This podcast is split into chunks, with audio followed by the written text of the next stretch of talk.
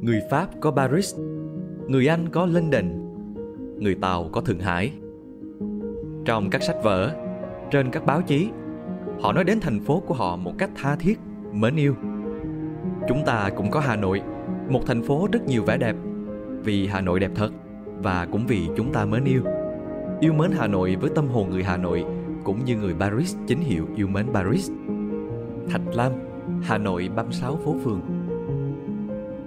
Theo VTV, mới đây tờ CNN đã đăng tải danh sách 12 địa điểm hấp dẫn nhất dành cho du khách để tới vào mùa thu năm 2022. Trong đó, Hà Nội cũng vinh dự góp mặt trong danh sách này và được gọi là nơi không thể bỏ qua khi tới Việt Nam. Như vậy là sự nổi tiếng của thành phố này đã vươn tầm khỏi phạm vi Việt Nam và vươn xa trên thế giới. Trải qua 1.000 năm vật đổi sao dời, Hà Nội vẫn giữ được vị thế của một vùng đất trung tâm với nền văn hiến văn vật được duy trì trong từng hơi thở của nhịp sống phố phường nơi đây. Những đền chùa cổ kính vẫn còn đó, yên tĩnh tư lự giữa đời sống đô thị ồn ào, náo nhiệt, như là minh chứng cho một lịch sử vẻ vang của thành phố. Vốn không sầm uất và náo nhiệt như thành phố Hồ Chí Minh, thế nhưng Hà Nội vẫn có những nét đẹp độc đáo, riêng biệt và cả những sự thật mà ngay cả chính những người đang sống tại đây cũng chưa chắc biết đến. Nhân dịp Tết đến xuân về, hãy cùng Spiderum chúng mình tìm hiểu ngay về một vài sự thật thú vị ấy thông qua bài viết Top 10 điều thú vị về Hà Nội sau đây nha.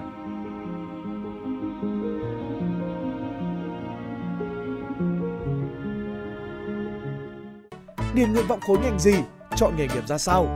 Bí kíp hướng nghiệp người trong một nghề mang đến nội dung và giao diện hoàn toàn mới. Cập nhật nhu cầu việc làm và mức lương các ngành nghề năm 2022. Trắc nghiệm tính cách talent để đưa ra quyết định nghề nghiệp đúng đắn. Khám phá những điều mới mẻ và dính ngay tại tủ sách của nhà nhẹ nhá. Hà Nội có nghĩa là giữa sông. Cái tên Hà Nội của thành phố được ra đời vào năm 1831, thay thế cho tên cũ Thăng Long khi vua Gia Long đưa ra một loạt cải cách về địa lý hành chính tại khu vực Bắc Hà. Về nghĩa đen, cái tên Hà Nội của địa danh này được ghép giữa hai từ là Hà, tức sông, và Nội, nghĩa là bên trong. Như vậy, Hà Nội có nghĩa là bên trong sông. Sở dĩ có cái tên này là bởi về mặt địa giới, phạm vi Hà Nội đương thời là vùng đất được bao bọc hoàn toàn bởi chính lưu của sông Hồng và phụ lưu của nó là sông Tô Lịch. Bạn có thể hình dung lúc này Hà Nội như thế một quần đảo khổng lồ vậy. Đến nay, trải qua quá trình mở rộng quy hoạch của nhà nước, thành phố giờ đây đã bao gồm cả những khu vực bên ngoài vùng đất được bao bọc bởi những con sông ban đầu. Do đó, cái tên Hà Nội đến nay thì cũng đã không còn đúng về mặt địa lý nữa mà chỉ còn mang giá trị lịch sử mà thôi. Vùng đất trung tâm. Ngay cả trong thời kỳ Bắc thuộc, Hà Nội đã là một vùng đất trung tâm, được nhiều triều đại nước ta lẫn phương Bắc tin tưởng đặt làm thủ phủ cai trị. Năm 544, Lý Bí nổi dậy chống lại nhà Lương, tự xưng hoàng đế, đặt quốc hiệu là Vạn Xuân, đóng đô ở Long Biên, tức một địa danh cổ nằm đâu đó xung quanh khu vực bờ sông Tô Lịch ngày nay, chứ không phải quận Long Biên bây giờ. Thời kỳ nhà Đường, nước ta được phân chia làm 12 châu với 50 huyện. Long Biên lại được đổi thành Tống Bình, là trung tâm của An Nam đô hộ phủ. Năm 866, tướng quân nhà Đường là Cao Biền sau khi dẹp nạn Nam Chiếu đã cho đổi tên An Nam đô hộ phủ thành tỉnh Hải Quân và khởi công xây dựng một thành trì mới tại Tống Bình, lấy tên là Đại La. Tống Bình theo đó được đổi tên thành Đại La, vẫn giữ vai trò là thủ phủ như cũ. Sang tới thời kỳ độc lập, năm 1010, sau khi lên ngôi hoàng đế, Lý Công Uẩn quyết định dời đô từ Hoa Lư về thành Đại La, đổi tên Đại La thành Thăng Long. Từ đó, vùng đất Hà Nội chính thức đi vào lịch sử với tư cách là kinh đô của một quốc gia độc lập. Và cũng từ đây, vùng đất này mang tên gọi Thăng Long trong suốt gần 800 năm tiếp theo. Trải qua ba triều đại nổi tiếng nhất lịch sử trung đại là Lý, Trần, Lê và cả những cuộc biến loạn Trịnh Nguyễn phân tranh, Thăng Long vẫn giữ được vị thế của mình. Tới thời hiện đại, Hà Nội lại một lần nữa trở thành thủ đô của nước ta, cùng với thành phố Hồ Chí Minh trở thành hai trung tâm lớn nhất cả nước. Có thể nói là một trong số nhiều thủ đô lâu đời trên thế giới, Hà Nội đã sớm khẳng định tầm quan trọng trong chiến lược phát triển của đất nước, là trung tâm chính trị, kinh tế, văn hóa của cả nước. Vì sao lại gọi là Hà Nội 36 phố phường? Rủ nhau chơi khắp Long Thành, 36 phố rành rành chẳng sai. Trong nhiều tác phẩm văn học, âm nhạc, truyền hình hiện nay, Chúng ta thường nghe đến cụm từ Hà Nội 36 phố phường.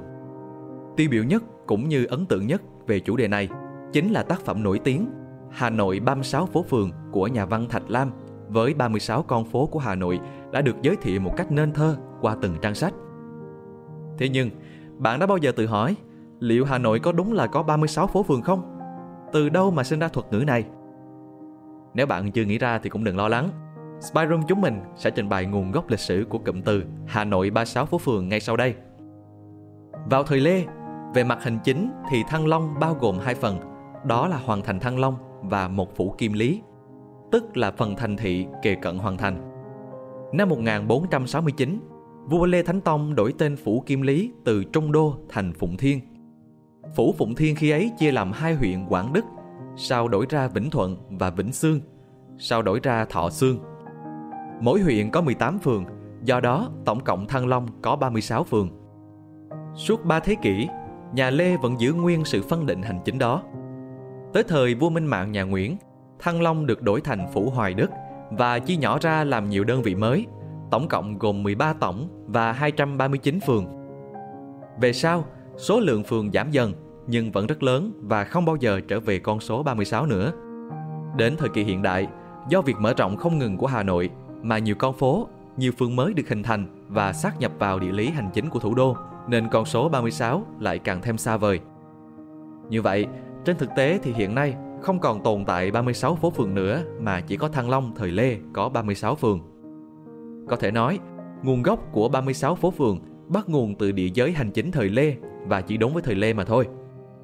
Dù vậy, biểu tượng văn hóa này đã chứng minh được sức ảnh hưởng to lớn của nó khi đã dần dần đi sâu vào văn hóa, vào tiềm thức người dân Hà Nội cũng như những người yêu mến thành phố này. Văn miếu Quốc tử Giám từng là một hòn đảo. Hẳn nhiều người đã biết rằng Quốc tử Giám là một quần thể kiến trúc di tích lịch sử văn hóa hàng đầu của thủ đô Hà Nội nói riêng và cả nước ta nói chung.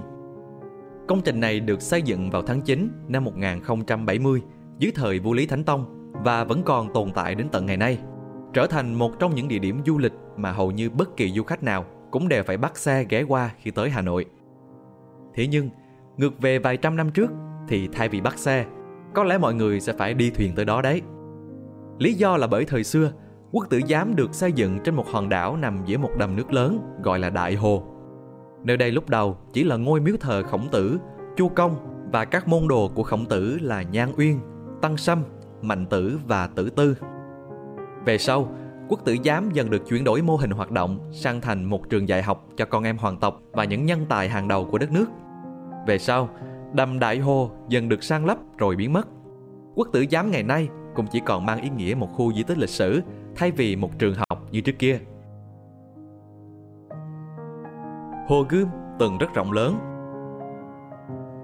Nhắc đến hồ Hoàn Kiếm, hẳn nhiều người sẽ nghĩ ngay đến một hồ nước nhỏ xinh nằm giữa lòng Hà Nội, một điểm đến không thể bỏ lỡ của những người phương xa khi tới mảnh đất này.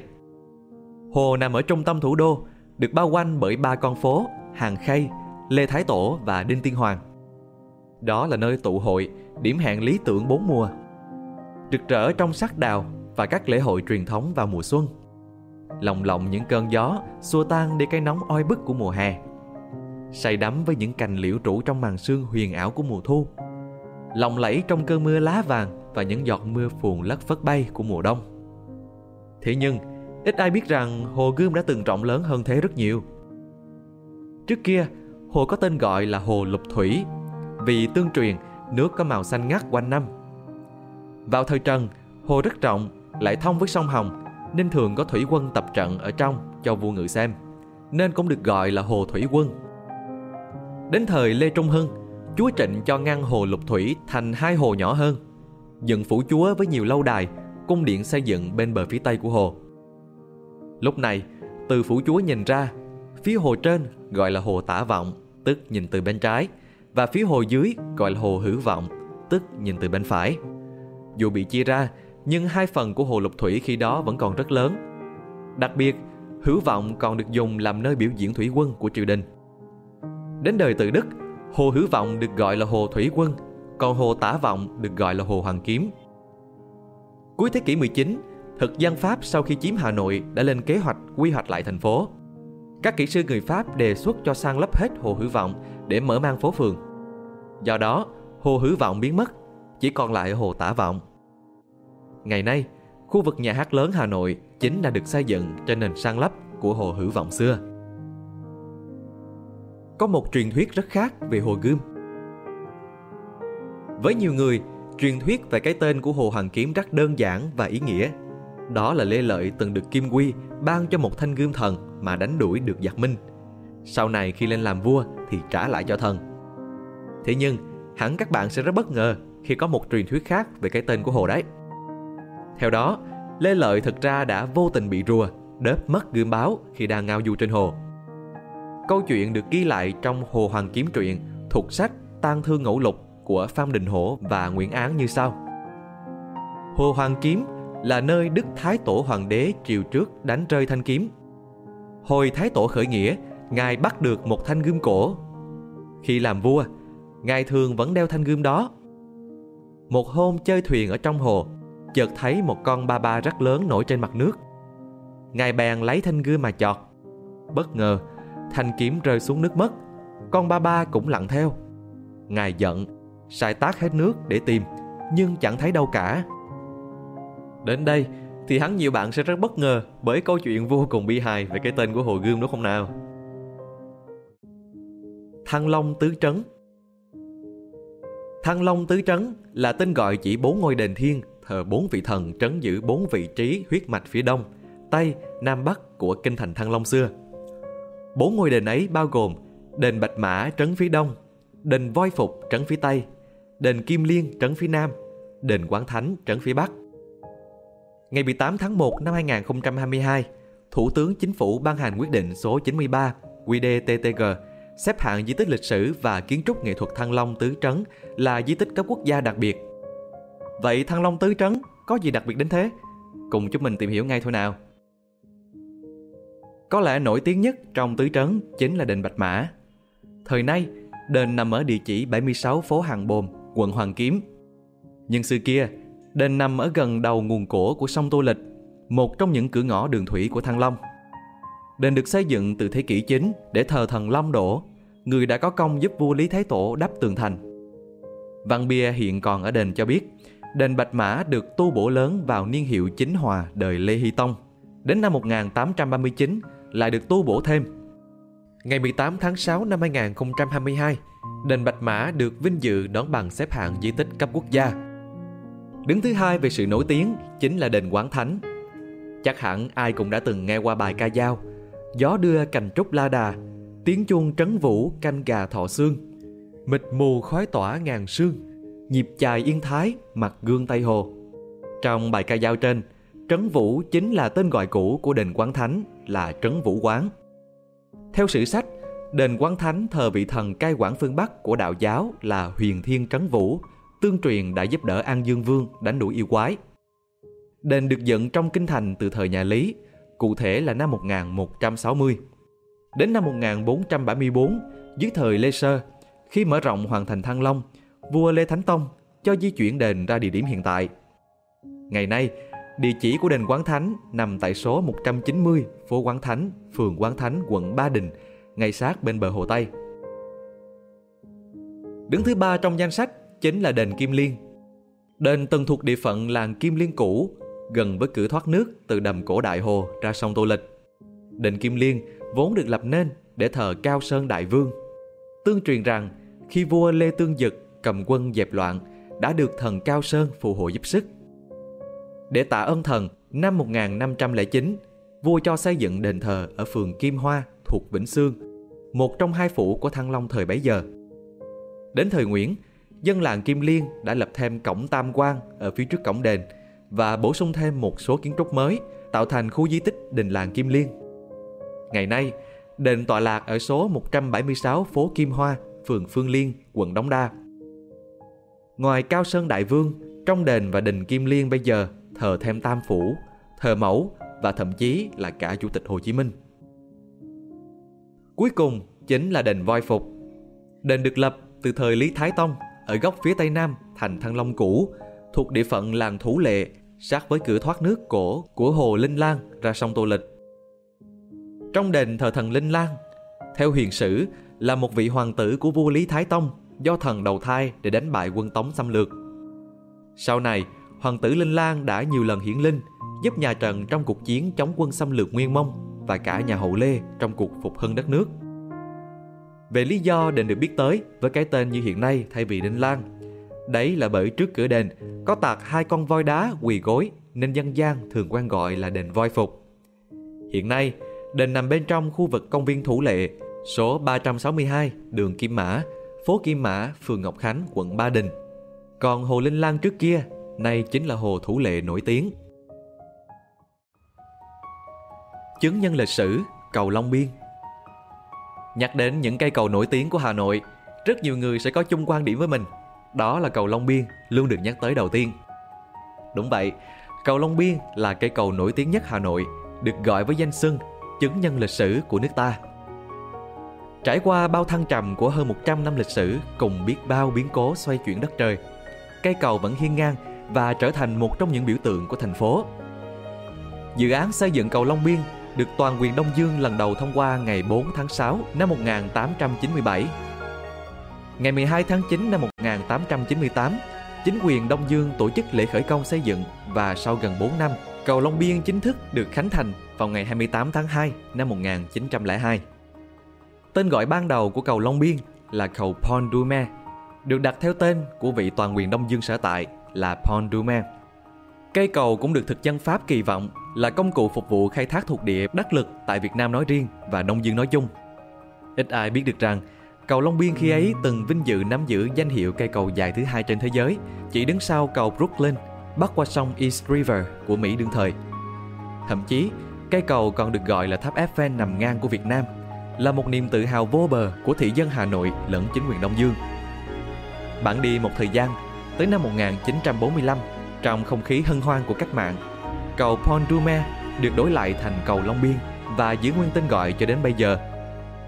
Trong suốt hơn 30 năm tiếp theo, cây cầu ấy đã cùng người dân thủ đô kiên cường, vững vàng trong những năm tháng kháng chiến chống Pháp và chống Mỹ. Chịu nhiều tàn phá của mưa bom bão đạn, nhưng cầu Long Biên vẫn hiên ngang đứng đó, vững chãi, trở thành một chứng nhân của lịch sử, đồng thời tự mình hóa thân thành lịch sử. Đến nay, cầu Long Biên đã rút về vị trí khiêm nhường, ngang sông Hồng đã có cầu Thăng Long, cầu Chương Dương sừng sững. Rồi sẽ còn những chiếc cầu khác hiện đại hơn nữa vượt qua sông Hồng. Nhưng trong trái tim của những người yêu Hà Nội, cây cầu số 1 của thành phố vẫn sẽ mãi là cầu Long Biên. Con đường gốm sứ, một kỷ lục Guinness. Sáng ngày 5 tháng 10 năm 2010, tại Hà Nội, bên cây cầu Long Biên lịch sử đã diễn ra lễ khánh thành và gắn biển công trình kỷ niệm 1000 năm Thăng Long, Hà Nội cho con đường gốm sứ ven sông Hồng. Cũng trong dịp này, tổ chức kỷ lục Guinness Thế giới đã chính thức tuyên bố và trao bằng công nhận con đường gốm sứ của Hà Nội đã lập kỷ lục mới là bức tranh ghép gốm sứ lớn nhất thế giới. Công trình này cũng nhận được giải thưởng Bùi Xuân Phái vì tình yêu Hà Nội năm 2008. Ngoài ra, tới đầu tháng 3 năm 2020, tác phẩm còn được tờ Wanderlust của Anh vinh danh là một trong những tác phẩm dạng khảm đẹp nhất thế giới. Con đường gốm sứ ven sông Hồng xuất phát từ ý tưởng của họa sĩ kiêm nhà báo Nguyễn Thu Thủy là một công trình nghệ thuật trong chương trình chào đón đại lễ 1000 năm Thăng Long của nhân dân thủ đô Hà Nội. Từ cuối năm 2003, chứng kiến cuộc khai quật khảo cổ tại trung tâm Hoàng thành Thăng Long, họa sĩ Nguyễn Thu Thủy đã xúc động mạnh với các di vật được tìm thấy và bắt đầu nhen nhóm ý định lưu giữ một dòng chảy lịch sử trên chất liệu gốm được cất giữ ngay giữa trái tim thủ đô. Vào tháng 11 năm 2006, đề án con đường gốm sứ ven sông Hồng ra đời và được Ủy ban Nhân dân thành phố Hà Nội phê duyệt, cho phép triển khai vào cuối năm 2007. Từ thời điểm đó cho tới khi hoàn thành vào năm 2010, con đường gốm sứ đã thu hút 20 họa sĩ trong nước, 15 họa sĩ quốc tế đến từ 10 nước trên thế giới, 500 em thiếu nhi Việt Nam và quốc tế trực tiếp tham gia hỗ trợ và thực hiện. Con đường gốm sứ có tổng chiều dài khoảng 3,85 km, chiều cao trung bình 1,7 m với diện tích hơn 6.500 m2. Cứ mỗi 1 m2 lại sử dụng khoảng 1.000 mảnh gốm đa sắc màu, có diện tích khoảng 9 đến 10 cm2. Công trình bao gồm nhiều bức họa khác nhau, được chia thành 21 trường đoạn chính. Mỗi bức họa lại có những chủ đề riêng, phản ánh văn hóa đất nước qua nhiều thời kỳ. Một số nội dung nổi bật có thể kể đến như hoa văn đại diện trong văn hóa, kiến trúc của 54 dân tộc, tranh thiếu nhi, tranh lễ hội dân gian, danh lam thắng cảnh. Phong cách của các bức họa này dù theo trường phái nào thì cũng đều có sự tham khảo đến hội họa mỹ thuật Việt Nam từ thời kỳ cổ đại, trung đại đến cận đại, nhằm tái hiện lại một nền hội họa suốt chiều dài lịch sử đất nước trên một phong thái mới lạ và tông màu tươi sáng, hấp dẫn hơn. Những đầu phượng, đầu rồng lớn bằng đất nung, những họa tiết trang trí kiến trúc, những viên hoa gạch cúc dây thời Lý, tháp gốm lớn hoa nâu thời Trần, bình gốm men lam và men trắng thời Lê. Những hoa văn của người dân tộc thiểu số khắp đất nước Việt Nam đều được đưa vào dọc suốt con đường kéo dài gần 4 km ấy. Đi dọc theo con đường gốm sứ, người xem có thể dễ dàng cảm thấy vừa thân quen vừa mới lạ. Từ những hình ảnh dân gian đậm chất truyền thống cho tới các chi tiết, đường nét hiện đại phản chiếu sự đổi mới, phát triển, hội nhập và sẵn sàng vươn tầm thế giới của đất nước Việt Nam. Tuy nhiên, đáng buồn thay, từ khoảng giữa tháng 9 năm 2010, đã có nhiều vết nứt và rạn vỡ xuất hiện trên các bức tường của con đường gốm sứ. Theo truyền thông đưa tin, thì công trình đã trải qua 2 lần đại tu sửa vào năm 2015 và 2017, nhưng vẫn tiếp tục xuất hiện các dấu hiệu xuống cấp trầm trọng. Lượng lớn mảng gốm đã bị phồng rộp, nứt vỡ hoặc bong tróc, bị ám khói do người dân ven đê đốt lửa, thậm chí nhiều đoạn còn trở thành nơi tập kết rác.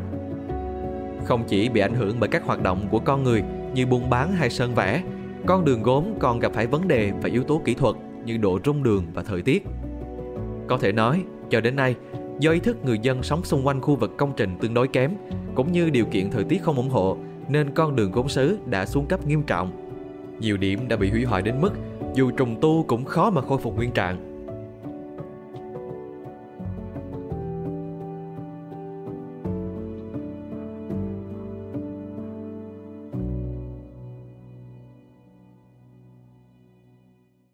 Tuyến đường sắt trên cao đầu tiên của Việt Nam. Năm 2007, tại chương trình Phát triển tổng thể thủ đô đến năm 2020, với đề xuất Hà Nội sẽ có 5 tuyến vận tải đô thị khối lượng lớn, tốc độ cao, lần đầu tiên đường sắt đô thị xuất hiện trên giấy ra mắt công chúng thủ đô.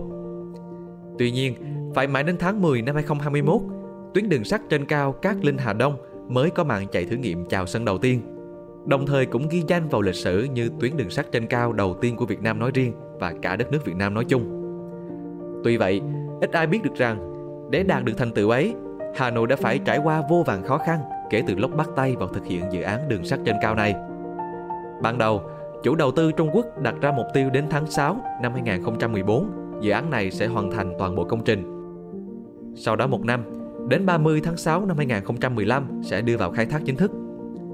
Tuy vậy, từ mốc khởi công, dự án đã liên tục 4 lần phải điều chỉnh tiến độ do nhiều nguyên nhân như vướng mặt bằng, ngừng thi công vì xảy ra tai nạn lao động, tổng thầu xin lùi tiến độ hay xác định lại tổng mức đầu tư và đợi nguồn vốn vay. Sau đó, trải qua nhiều lần lùi lịch và thay đổi kế hoạch nữa, phải tới lần thứ 11, tương lai của tuyến đường sắt này mới được ấn định. Kể từ ngày 6 tháng 11 năm 2021, tuyến đường sắt Cát Linh Hà Đông chính thức được đưa vào hoạt động khai thác giai đoạn đầu. Sau đó, khoảng hơn 2 tháng vận hành, chính quyền đã công bố thông tin rằng tuyến tàu điện Cát Linh Hà Đông được đông đảo người dân thủ đô đồng tình ủng hộ và đón nhận như một phương thức vận tải hành khách công cộng tiên tiến, hiện đại lần đầu tiên có mặt ở Việt Nam. Đến nay, tuyến đường sắt trên cao này đã trở thành một phần đời sống của người dân Hà Nội. Vâng, trên đây là tổng hợp 10 sự thật thú vị nhất theo Spiderum chúng mình về lịch sử của thành phố Hà Nội. Bật mí là còn có 2 sự thật thú vị khác nữa mà chúng mình cũng rất muốn chia sẻ với các bạn, nhưng vì lý do thời lượng của video nên chúng mình xin phép được để link dưới phần mô tả để các bạn có thể khám phá thêm nha. Ngoài ra thì theo các bạn, còn có sự thật thú vị nào nữa về lịch sử Hà Nội không nhỉ? Hãy cùng chia sẻ với mọi người trong phần bình luận bên dưới nhé. Chúc mọi người một kỳ nghỉ lễ vui vẻ bên người thân và bạn bè. Còn bây giờ thì xin chào và hẹn gặp lại. Đây là Spiderum, còn mình là Nam.